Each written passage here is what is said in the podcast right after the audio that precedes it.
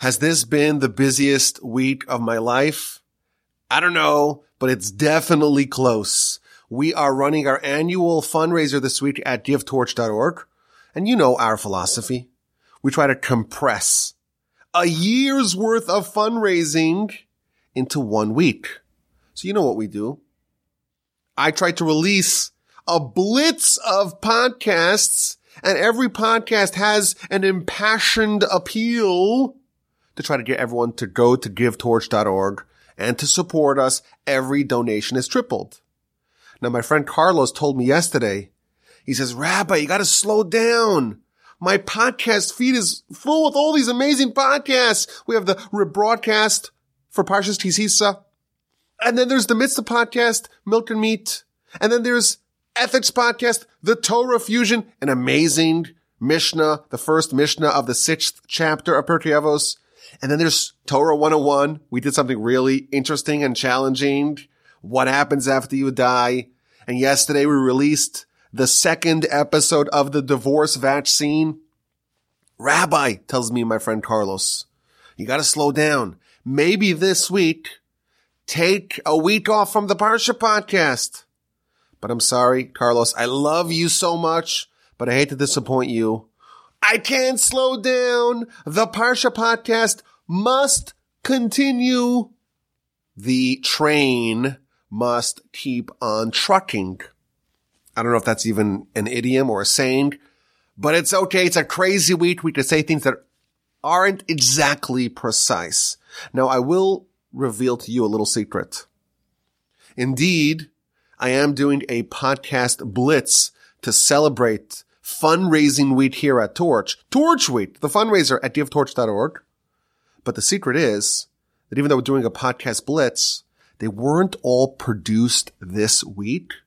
I've been slowly stockpiling podcasts the past couple of weeks, you know, do an extra one a week, but then not release it and hold it for a few weeks until we have the fundraiser so we could drop a new episode on all the shows. Please God, I hope to have a uh, Jewish history podcast that sadly I have neglected for a while, but I'm almost done preparing a new episode. Please God, we will release it in the coming days. But I recorded an appeal for every one of those podcasts. It's like an 11 minute appeal. And I'm explaining that we're having our annual fundraiser at givetorch.org. But I'm thinking now we're having the weekly Parsha podcast. And y- you guys, you're my friends. You're part of the Parsha podcast family.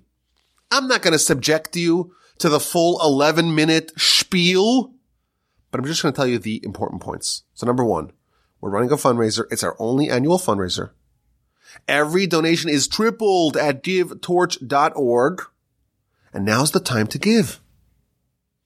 If you've given before, please give again and give even more ambitiously, more generously. If you've never given before, well, now's the time to start. The whole day I'm working the phones, calling old friends and new friends, and my throat is sore and my throat is aching, but it's okay because the response has been amazing. People have gone to the website, givetorch.org and given very generously. As of right now, let me check right now where we are holding. We are at, uh, let's see, 55% of our goal. We have 327 donors. We're close to the goal, but we're still far away. And we're about the point every year during our fundraiser. There's a point and all my colleagues laugh at me for this, but there's a point where I'm convinced we're not going to make our goal and we're going to have to shut. We're going to have to fold, torch. We're not quite there yet, but I can feel it coming. I can feel that nervousness coming there. Are we going to make it? Is torch going to be viable for another year? So I'm asking you, this is our only fundraiser. The fundraiser is at givetorch.org and this will determine the financial viability of Torch. Can we make it? Can we continue to spread Torah in never before seen ways and on a never before seen scale? We can only do that if you go right now to givetorch.org and help us get past the finish line. Now, how will you know if we made it? How will you know if Torch is viable for 2022? So if next week, God forbid, there's no Parsha podcast, but instead you get a call from me and I'm a sales guy for the cabinet company and I'm trying to sell you cabinets, then you know that we have failed. But of course, we can't let that happen. Torch, our organization, the Torch Center, the glorious Torch Center that I'm in right now. And the Torch mission is just too important to allow to fail. The Parsha podcast is too important to let down. We need the streak to continue. So if you're looking at the podcast right now on your phone, in the description, you'll see a link. The link says givetorch.org. Click it. It should open up the website. Put in your amount, put in your credit card details, put in your PayPal details.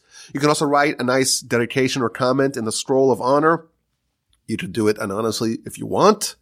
And then you watch your donation amount magically triple thanks to the amazing matchers that are matching three to one for every donation given during our fundraiser at givetorch.org. But Rabbi, I gave already. So first of all, you know, this week's parsha we read about the second set of tablets. And on neither the first set of tablets, actually we read about both of them, but on neither the first set of tablets or the second set of tablets did it say you can only give one donation to givetorch.org. You can always give again. But if you've given, help us, help us do this. We can't do this alone. Call up your friends, your coworkers, your vendors, your cousins. Get them to give as well. Okay, so I'm going to wait, hit pause, go to givetorch.org and support the Parsha podcast. Now, one thing I can tell you with confidence, I take the responsibility that you place on my shoulders very seriously. You are investing in Torch. You're in- investing in the Parsha podcast. You're investing in me because you want to partner with us in what we do. So I'm pledging to give 110% of my ability to advance the mission of Torch, which is to connect Jews and Judaism in 2022. I want you to know that your investment in Torch will have the rabbis and the amazing staff here at Torch working very diligently and assiduously to spread Torah in the world. Give us your support. Invest in Torch. Invest in the Parsha podcast at givetorch.org. Okay, I'll wait. Go to the website. No, no, no, go ahead. Go to givetorch.org and triple your donation. It's Wednesday morning now. I was here yesterday, Tuesday, until almost midnight. I'll probably do the same today. We're making calls. We're trying to get this campaign, this fundraiser to be a success. Show your support. Partner with us at givetorch.org. And now it's time for the podcast. Now, before we begin, the hosting of the Parsha podcast for this month was dedicated by my dear friends Ari and Yasmina Haberman in the merit of their son Oz Moshe, age three, who I am told is a big fan of the Parsha podcast. He listens every week at three years old. So he definitely has great taste. That we know for sure. But in addition to the great taste, may young Oz Moshe become a big tzaddik, a special person, and a huge Torah scholar. And as always, the email address is rabbiwolbe at gmail.com. So Parshas Ki is an amazing Parsha. I get the sense reading it that you could really spend an entire year discussing it. I even toyed with doing a fundraiser givetorch.org special to do just questions because there's so many fascinating parts of this parsha and so many aspects of the storyline and the narrative that raise so many interesting questions. I want to do, maybe I consider to, to do this. Just like questions, the 15 top questions that make the parsha so interesting. Maybe I should have done it, but that is not what we will do. Instead, we're going to propose a theme that is strung throughout the parsha. I think it has a very valuable idea, one that is particularly relevant and germane today for multiple reasons. It's a very interesting parsha, really fascinating, the most jarring, traumatic event maybe of the whole Torah happens this parsha, but it begins with the wrapping up of the instructions to build the tabernacle. It's kind of continuing the theme of the past two weeks. And it tells us when you count the nation, you count them by proxy. You don't count per capita. You don't count the heads. Instead, every person gives a half shekel. But if you count them per capita, they will die. You know, the U.S. Census, we have a census every year, or I'm sorry, every, every decade, and you just count the people. When you count Jews, you don't count them per capita, you count them via a proxy. Everyone gives a half shekel. Why? What's the problem? So the verse says, if you count them per capita, you count the people, not the coins, the proxies, then there will be a plague.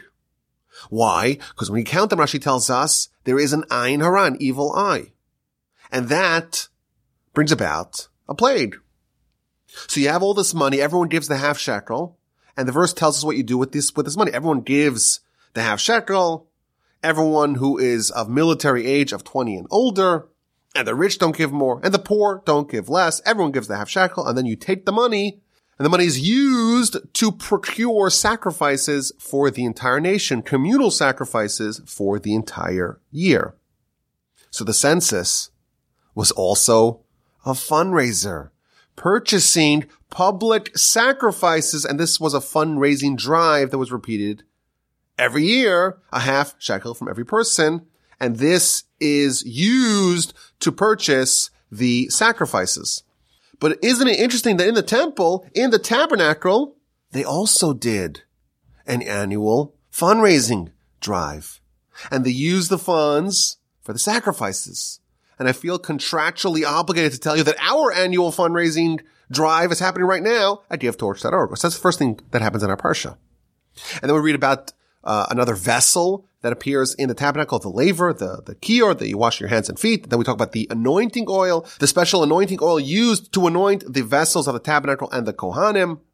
And then we read about the ketores. The ketores is a cocktail of 11 spices and herbs, including the rancid chelbana that are burnt on the inner golden altar every day. And it makes a beautiful aroma when mixed together. And the whole city is awash in this wonderful fragrance.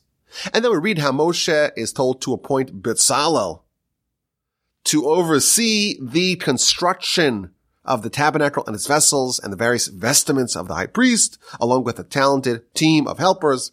And we read about Shabbos. And finally, we get to the end of chapter 31 and we read the iconic verse, Vayiten el Moshe God gave to Moshe. When he finished speaking to him at Mount Sinai, he gave him Luchot Ha'edut, the tablets of testimony, luchot even, tablets of stone, ksuvim b'etzba Elokim, written, inscribed with the finger of God.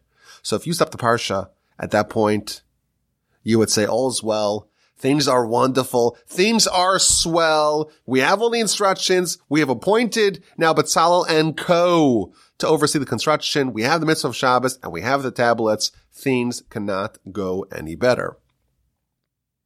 Now Rashi reorients us chronologically and tells us that the subject matter of this part of the parsha, the first part of the parsha, and the previous two weeks, Parshas Truma and Tetzaveh actually happened before the events of chapter 32 that we're about to read about. We know the Torah is not necessarily written in chronological order.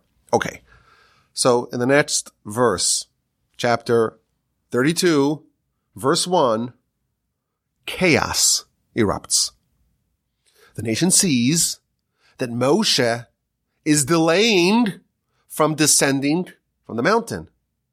And they gang up against Aaron and they tell him, make for us a God, a deity, a leader that shall go in front of us. Cause Moshe, this man Moshe is gone. We don't know what happened to him. And Aaron seems to capitulate to their ridiculous demands. And he tells them, okay, give me the gold, give me the gold earrings that you have and jewelry that you have, and they do it, they give him the gold, and he takes it and he puts it into a crucible and he makes a golden calf. What is going on here? And the nation says, well, this is our God that took us out of the land of Egypt. And Aaron proceeds to see something and to build an altar.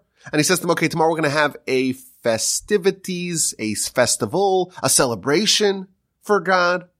And they wake up early in the morning and they bring sacrifices and they offer peace offerings and they eat and they drink and they get up in revelry. So this is a total disaster. It's been only 40 days since the Sinai revelation and something amounting to idolatry is happening. The nation is constructing the golden calf with the aid or with the participation of Aaron. And now they're offering sacrifices to it and they're dancing and there's this whole revelrous, idolatrous atmosphere. What is going on? And then verse seven, we read how God tells Moshe, go down, descend because your nation is messing up. They're doing terrible things. They have deviated from the path that I instructed them. They made a golden calf and they bowed down to it and offered sacrifices to it. What a disaster. Now Rashi, as he always does, gives us the behind the scenes of what actually happened. Moshe had given them the time frame when he is going to be back. And they thought Moshe was supposed to be back. And uh, the time, the appointed time had arrived and Moshe wasn't there. And the Satan tried to trick them. He made it dark and confusing. And he showed them Moshe being transported in a heavenly coffin and the nation's freaking out and they're demanding a replacement.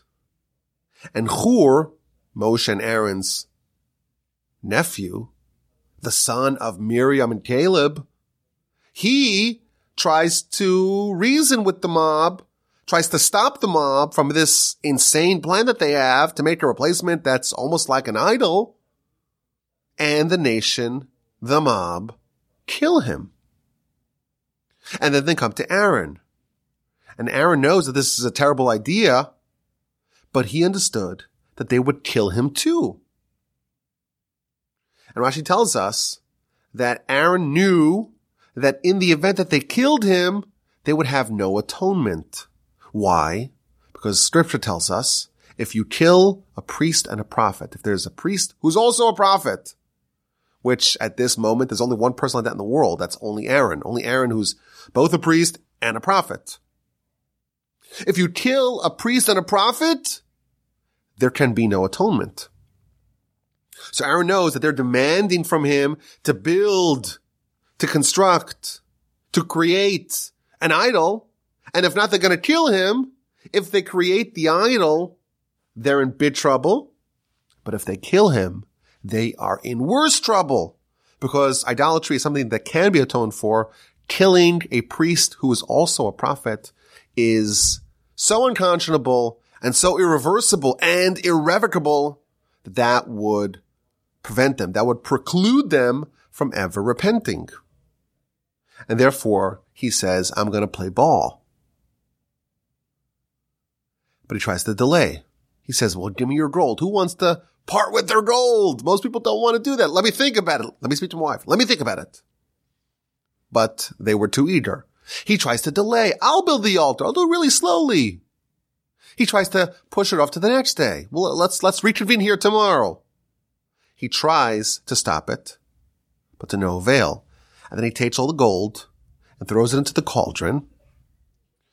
And members of the mixed multitude, namely Egyptians, not part of the Jewish family biologically, but people who are Egyptian that joined the nation with the Exodus, they were much more connected to idolatry and sorcery.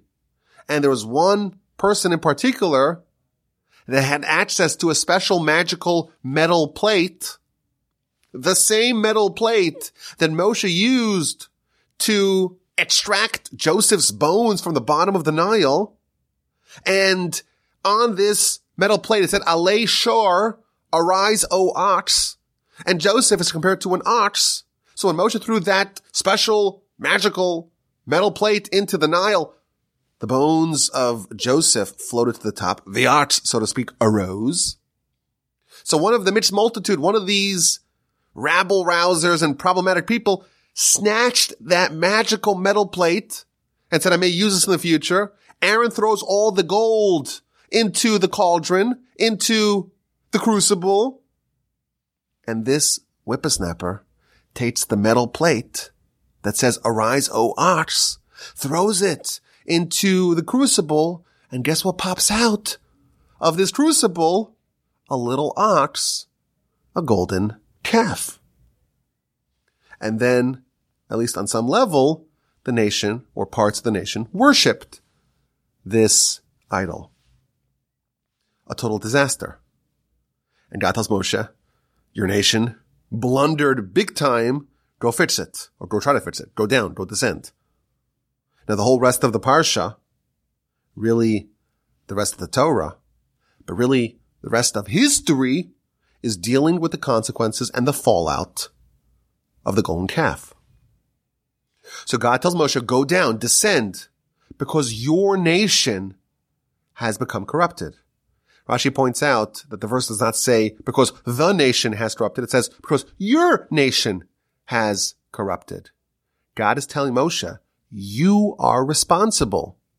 It's your nation that has done this egregious sin. Why is Moshe responsible? He's not even there. So Rashi tells us something fascinating. This is Moshe's nation. When the Exodus was happening, the Jews, of course, at least 20% of them, were leaving. And a group of Egyptians, the mixed multitude, says, we want to join as well. And Moshe consulted with God, and God said, it's a terrible idea. Let them stay here. Just go out yourself, the Jewish nation. Don't bring these people. They could be problematic. And Moshe says, no. Isn't it wonderful? We have these converts, potential converts who want to come cleave to the Shekhinah, cleave to God. Let's accept them. And God says, okay, accept them at your own peril. So Moshe accepts these people. And therefore he's responsible for these people. And therefore when they do the golden calf, God says to Moshe, this is your nation. You, Moshe, it's your nation that is corrupting over here, that is destroying over here. Go fix it. This is on you. And then God says to Moshe, I want to destroy the whole nation and start from scratch with a clean slate with just you. Allow me, he tells Moshe, let me get angry at this nation. Let me destroy them completely and I will make you into a great nation. So Moshe responds and Moshe intercedes on behalf of the Jewish people, but in a staggered fashion. He first intervenes and prays in heaven and he tells God, remember Abraham, Isaac, and Jacob. Rashi tells us, you want to burn them? You're going to burn them? That's how you're going to kill them? So you can get rid of them? Well, remember Abraham. He was willing to jump in a fiery furnace for your honor. Let the merit of Abraham save the nation from burning. You're going to kill them? You're going to use a sword to kill them? Remember Isaac, who stretched out his neck to absorb the sword at the binding of Isaac episode. You want to send him into exile? Remember Jacob, who went into exile in Haran. And if you don't want to rely on the merit of the great antecedents of this nation, of Abraham, Isaac, and Jacob, and you want me to be the head of a new nation, Jews 2.0, Moshe is the sole forefather of this new nation. Well, if you have a stool comprised of three legs and it topples over, certainly a stool that has only one leg, namely one forefather, one Moshe, this will not endure. This is Moshe's initial intercession upon the behalf of the Jewish people. And then he descends down below and he meets Joshua, who was away from the camp at the foot of the mountain waiting for Moshe. And Joshua says, Oh, there's noise. There must be a war going on in the camp. And Moshe corrects Joshua. He says, you incorrectly sized up the revelous noise coming from the camp. There are different types of yelps. This is not a war cry emanating from the camp. This is something else. And they get to the camp and they see the revelry of the golden calf and he shatters the tablet for the mountain and he grinds up the golden calf into a powdery dust and he puts it in the water and he makes the nation drink from the water that is infused with the golden dust of the golden calf. And Rashi tells us that there were three different judgments that were given to the perpetrators and participants of the golden calf. If there were witnesses and warning that someone did idolatry, then they are going to be killed with a sword. if there are witnesses, but there's no warning, they're going to die in a plague. And if there is neither witnesses nor warning, then they are going to have their stomach explode, just like the Sota, the suspected adulteress who drinks the water, the special bitter water. Moshe is making his own version of bitter water, water infused with the gold powdery dust of the golden calf. This will determine if someone is guilty and they will die. And then Moshe addresses Aaron. And Aaron tries to explain why he made the golden calf. And then Moshe makes a call to arms. Mi la'Hashem elai. Who is committed to God? Come join me. And all the Levites join and they take up arms and they slaughter 3,000 perpetrators, 3,000 people who participated in this terrible debacle and fiasco. And then the next day, verse 30, it's the next day, and Moshe rebukes and admonishes the nation. And he says, you have committed a grievous sin. Let me go back to God. Maybe he will forgive you. And he goes back to God and we read something unbelievable. Vayashav Moshe el Hashem. Moshe returned to God. And he said, please, this nation has sinned a terrible sin. And they made for themselves a golden God. Now listen to this Rashi. Moshe is going back to God and he's telling God they made for themselves a golden God. Why is it necessary for Moshe, asks Rashi, to mention the material of their God? If you make a God, it doesn't matter if it's stone, if it's wood, if it's gold, if it's any kind of metal, it's a problem. Why is he invoking the gold? Says Rashi, Moshe is implicating God. Why? Who gave them all the gold? It was God. With the Exodus, they pilfered and they emptied out all the gold of the Egyptians. And Moshe's telling God, that's what Rashi says. You are the one who caused this to happen because you gave them so much gold and you made it impossible for them to resist the temptation of idolatry. And it gives an analogy. There was a king who had a prince and he gives him lots of food and gives him lots of drink and makes him really beautiful and gorgeous and puts on some really nice perfume and cologne. And the kid's got suave, coiffed hair and he's feeling on top of the world. And you put that kid with all the raging hormones and you put him right inside a brothel. What do you expect is going to happen to this kid? Can't blame the kid.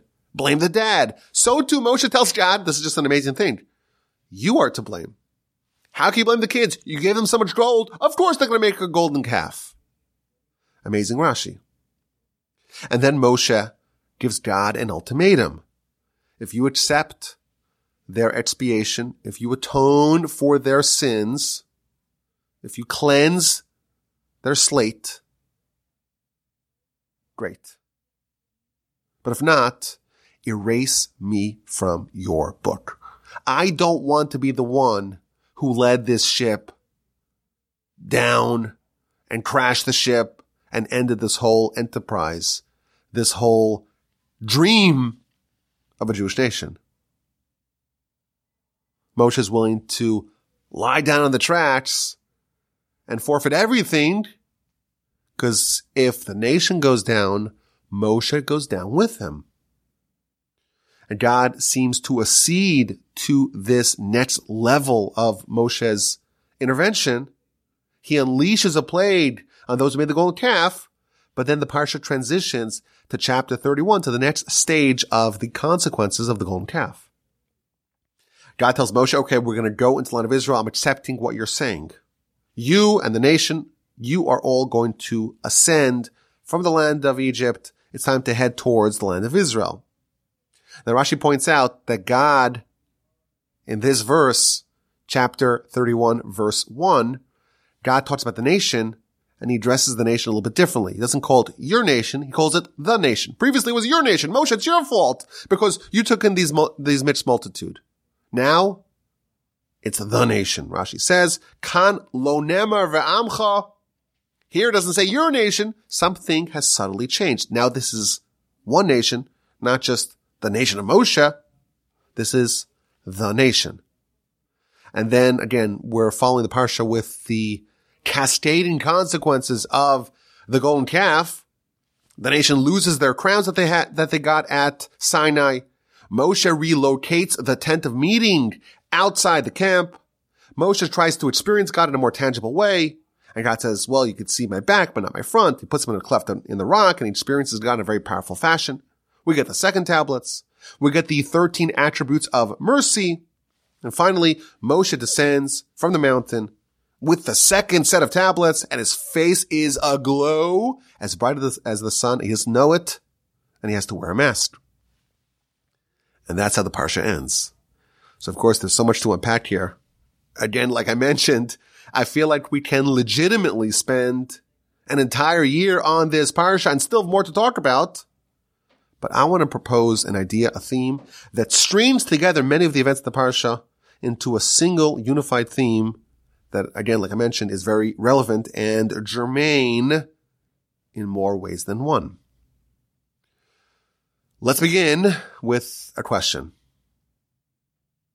We have this unprecedented catastrophe of the sin of the golden calf in our parsha. Who's to blame? Who's responsible for this debacle? It's a hard question to answer. On one hand, you would say, well, the nation, they did it. You may point fingers at Aaron. Aaron, after all, he made it. He made the golden calf. Of course, he had a good excuse, but in the end, he made it. You could point at the mixed multitude and say, well, they threw in the plate of metal that had the line Alei Shor, arise, O ox, and therefore they conjured the calf, and therefore they're to blame. Now God blames Moshe. It says it's, your nation because you absorbed the mixed multitude into the nation. You're responsible. Moshe, on the other hand, he blames God. You gave him too much gold. It seems like there's a lot of blame going around. Is there anyone who is completely innocent? Is there anyone that is free of any guilt? Well, it seems to me that there's at least one innocent group. The Levites.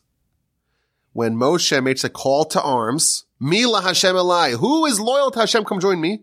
Chapter 32, verse 26. All the Levites joined. Rashi tells us, Mikan Shekol Hashevet Kosher. The entire Shevet, the entire tribe was kosher. The entire tribe was innocent. So here's the question.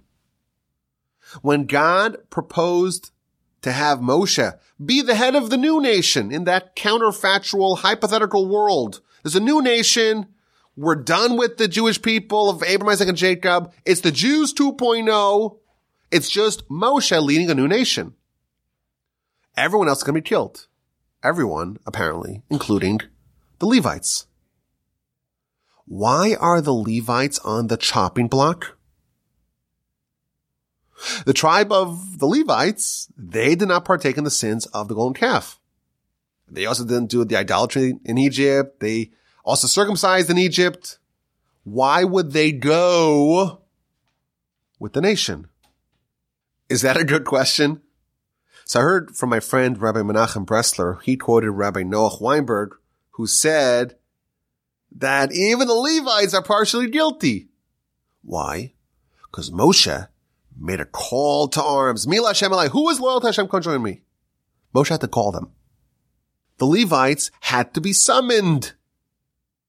They weren't so completely in love with God to take up arms unsolicited, and therefore there perhaps is a little bit of blame to be sent their way. But here's a different question. I can think of two people that don't even have that level of culpability. Everyone seems to be to blame. Everyone. But there's at least two people that I don't think there's, at least I haven't seen, any legitimate blame directed their way. And they are Hur, Moshe and Aaron's nephew, who tried to stop them and was killed for it, and Joshua. Joshua he wasn't responsible for the mixed multitude because he didn't absorb them into the nation and he wasn't even in the camp when they made the golden calf. He was waiting at the foot of the mountain for Moshe to return. And apparently The new nation was going to include Moshe and Moshe alone. Hur, of course, is dead now. But in this hypothetical nation, why would Joshua be killed? He didn't sin at all. Yet apparently, he too would have been implicated as well had the nation been wiped out and God started from scratch with just Moshe. Why is Joshua guilty? Let's ask another question.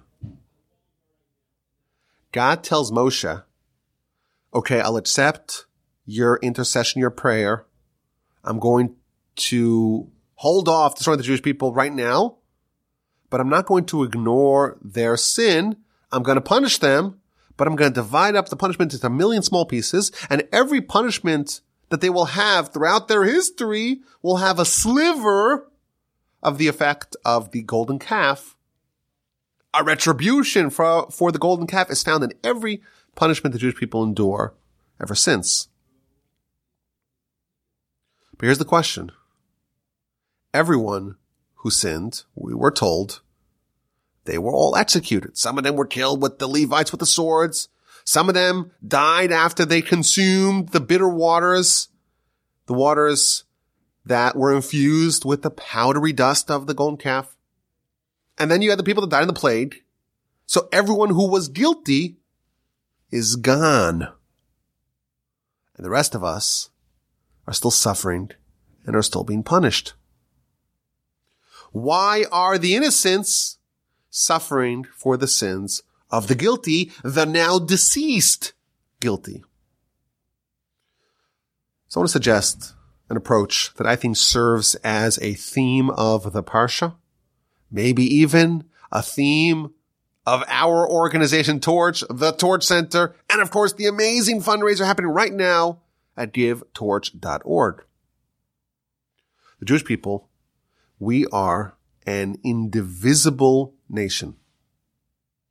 We're like one unit, one body. You cannot separate us. Just as you have a body comprised of many organs and limbs, so too the Jewish people are considered to be one entity. And we rise and we fall together. Just like God forbid, if there's cancer in the liver, the stomach can say, Oh, I'm, I'm good. The spleen is also in trouble. The whole body's in trouble. So too, the Jewish people are one people and we rise and fall together and you cannot rely on your personal righteousness to save you when there's something problematic happening throughout the rest of the nation. We are in a boat together and we will rise and fall as a single unit. This idea, I think, is strung throughout the Parsha. It starts off with a fundraising drive. Everyone give a half a shekel. Why a half a shekel? Why not a full shekel? Did they have matchers, generous matchers like the Torch fundraiser? The website is givetorch.org that amplify the donation. Why did they ask for a half shekel coin? So the Chidah says something fascinating. This is teaching us about unity. Each one of us on our own are just a half a shekel. We are incomplete. We're half. Only when we unite together can we become something amazing. If you count the people per capita, it's dangerous. It will lead to a plague. Why is it dangerous to count the nation per capita? Why does it lead to a plague? So if you read the verse very carefully, the second verse of our parsha, you'll notice that it's not the concept of counting people that's so dangerous, but it's the act of counting people that's so dangerous. Velo yehe bahem negef bifkodasam. There will not be a plague when you count them. Not just that, that you will count them in the event that you count them. It's the act of counting itself is dangerous. When you count per capita, you are separating every individual that you're counting into an independent single unit. Everyone is an individual measured on their own, divided and separated into a discrete entity separated from the rest of the nation. That is the separation of parts of one unit, and that is very dangerous. Instead, use fungible coins. Every one of them looks the same. Everyone gives the same amount. There's a certain measure of uniformity to remember that we are one nation together. Now, of course, everyone knows that we're all unique, just like the organs of the body each have their own independent function. But nevertheless, we cannot forget that we are a single unit. And we have all these identical coins and we rise and fall together. We're all the same. On one level, certainly. And if not, you risk having a plague. The definition of a plague is the lack of differentiation between people. When there's a famine, the rich are fine. They could still afford food at the now higher inflated prices. When there is a drought, the rich are fine. The powerful are fine. A plague by definition is a lack of differentiation. The president of the United States and some hobo, some homeless dude or dudette they're in the same thing. It's like this one collective organism that's humanity. And there's no differentiation between status or class or as they say, caste. Are you, are you high cultured or you low cultured? It doesn't matter. A plague reminds us that we are, at least on some level, united as one body. You know, COVID really hit the United States in March of 2020 and it happened to have been on Parshas Ki Sisa. And I look back on my notes on this Parsha two years ago, and in that podcast, I speculated that perhaps this is the reason why we were given this plague. Of course, there are the scientific reasons, but we believe that nothing happens in the world without the Almighty. Why would the Almighty bring about this kind of challenge to humanity? So I speculated that perhaps it's because there's so much disunity, so much divisiveness so much tribalism, so much of people trying to say, I'm different than you. So God reminds us, this was the theory. I think it's still a viable theory. God reminds us that we're all in the same boat. We are all interdependent upon each other. We can all be equally affected and infected as everyone else. The virus doesn't differentiate. And of course, I want to stress, everyone is unique and uniquely special, but at least once a year, in the temple, in the tabernacle, there's a fundraiser. And we focus on this idea that you're no better on one level. You can't lord over the other people and say, Oh, I'm good. I'm more righteous. I'm more wealthy. I'm more intelligent. I'm more special. No, you're just a cog in this big nation that's like one body. And then we read about the Ketores. Rashi tells us the Ketores had one element, one ingredient, the chelbana that was a foul smelling spice. And it was mixed with 10 other ingredients, and that results in something very aromatically beautiful. And Rashi tells us the lesson of that is that we should not ignore those who are foul smelling amongst us. When we pray, when we fast, we have to include the sinners. The whole nation's got to be there. Everyone's got to be counted together. Same idea. Unity. The great people, the righteous people, together with the wicked people, together with the foul smelling, rancid people. We're all together. We have to remember that.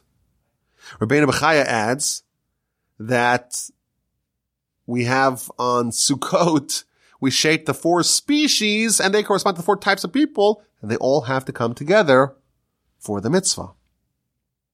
With the sin of the golden calf, we are all equally punished, the innocent and the guilty alike. We are one people. I think this brings us to a very important idea. We are responsible for one another. We are each responsible for every one of our brethren. You cannot retreat to your corner and say, you know what? I'm good. I'm righteous. I'm a good person. I'm a righteous person. I study Torah. I do mitzvahs. I do my charity. I observe the Shabbos. I'm good. Everyone else, the rest of my brethren, they're on their own. They're on their own boat. You can't do that. You try to count yourself separately. No, we're all part of this together. It's imperative on all of us to make sure that we do whatever we can to get everyone else on board. You can't say, well, you know, I'm the, I'm the, I'm the elbow, I'm the shoulder, I'm the spleen, I'm okay. There's chaos reigning elsewhere in the body, but so what? I'm good. No, you're not. It's one body. It's one people. It's one unit. We are obligated. It's imperative upon us to make sure that the rest of our nation are also aware of this. They also have a connection to Torah and to mitzvos to the parsha. We can't just do this our own and say, well, I'm good. I'll tell you something scary. The Chovos Halevavos, one of the classic books of Jewish philosophy and ethics, he says that it's not possible to get to Olam Haba. It's not possible to get a portion in the afterlife if you don't spread Torah and mitzvot to others. You could be 100% righteous on your own, but if you don't spread it to others, you are locked out of eternity. You have to reach out and educate others and spread awareness to others and teach Torah to others. Make sure that the rest of the participants of our trip, of our boat together are not plugging, are not punching holes in the bottom of the ship. Now, if you don't do it yourself, you can outsource it to someone who does do it. And I think at Torch, it's really a service that we provide. It's like a service which is like, um, call it uh, afterlife insurance. You have responsibility to make sure that everyone else is also elevating themselves spiritually. But you're busy and maybe you're not trained to do this. That's okay. We do it. That's our mission here. Our mission at Torch is to connect Jews and Judaism. And when you partner with us, you have a slice of the action. When you go to givetorch.org and every donation is tripled, you are partnering with us to spread Torah to the masses. So therefore, I'm encouraging you, once again, visit givetorch.org and partner with us. I think this is particularly relevant. Of course, it's relevant because we have the fundraiser and it's important for you to know what you're doing here. You are partnering with us to spread Torah and awareness of Jewish values and customs and life and mitzvos to our brethren. I think it's also an important idea to remember when we have this pandemic going on for years now. If this is the lesson, the lesson is that we're too tribal, we're too divisive. Oh, the virus doesn't differentiate. It doesn't discriminate. Maybe that's a lesson that we should take away. Because we know that at least once a year, there was a fundraiser in the temple. And at least once a year, we focus on the fact that we're supposed to be united as one, one people, one nation, realize that our fates are intertwined. We are all responsible for one another and for the whole world. Okay, let's get to this week's exquisite insight. And our exquisite insight comes from the first verse of our parsha. Really, it's the second verse, but the first verse is like introductory. Ki sisa, when you count, when you uplift the heads of the children of Israel, of Gudim, according to their count, according to the number, v'nasinu ish tofer each person should give an atonement for their soul. Every person should give a donation towards the coffers of the temple and of the tabernacle. Now, the Baal HaTurim, one of the great commentators on the Torah, points out that the word vinasenu, and they shall give, this word is a palindrome. Like the, the name Hannah, H-A-N-N-A-H. You can read it one way, you can read it backwards, and it is the same thing. A palindrome. A man, a plan, canal, Panama. It's a palindrome. The word Vinasanu is spelled Vav, Nun, Saf, Nun, Vav. So you can read it frontwards from beginning to end, and from end to beginning, it is spelled the same way. Says the Baal HaTurim. You read it right to left, left to right. You arrive at the same word to teach you that when you give charity, whatever you give comes back at you. You give and it is given to you and you will not lose from this. What an amazing idea. When we give charity, V'nasnu you give and it's given right back to you just like you go right to left and comes right back and boomerangs right back to you in the other direction. And by the way, our sages agree unanimously. For example, the Tur writes that if someone gives stock a charity, you don't lose. In fact, the contrary, you get wealthy, you get more distinguished. The Rambam writes that, that a person never, it's never happened in history. A person becomes poor from giving charity. And this is not just what our sages say. This is what experience shows. I've been here at Torch now for almost a decade. April is going to be a decade. Which, by the way, I can't believe it's happened already. That's unbelievable. A whole decade. How's that even happened? It kind of flew by. What a delight. But I've been here for a decade, and I can tell you that I don't know a single disappointed donor. There hasn't been anyone that partnered with us in our mission who regretted their support. Why? Because that you don't regret it. When you give, you get, and you get more than you gave. Aser b'shvil tithe, so you become rich. So I'm asking you, what do you have to lose? You love Torch. You love the Torch Center. You love the Parsha podcast. You want to support us. Now is the time. We have one fundraiser a year. We're going to have this whole conversation, please God, again next year. But right now, I need you to go to givetorch.org Every donation is tripled. And please God, with the help of the Almighty and with your generosity, we will be able to achieve our goal. We will be able to lift up the torch for another year. Thank you for your generosity and friendship. Thank you for listening. Have an amazing rest of your day, a fantastic rest of your week. Check up on us at givetorch.org. Have a fantastic, splendid, delightful, inspiring, uplifting Shabbos upcoming, and please God with help of the Almighty. And in the event that we get our goal, we will talk again next week.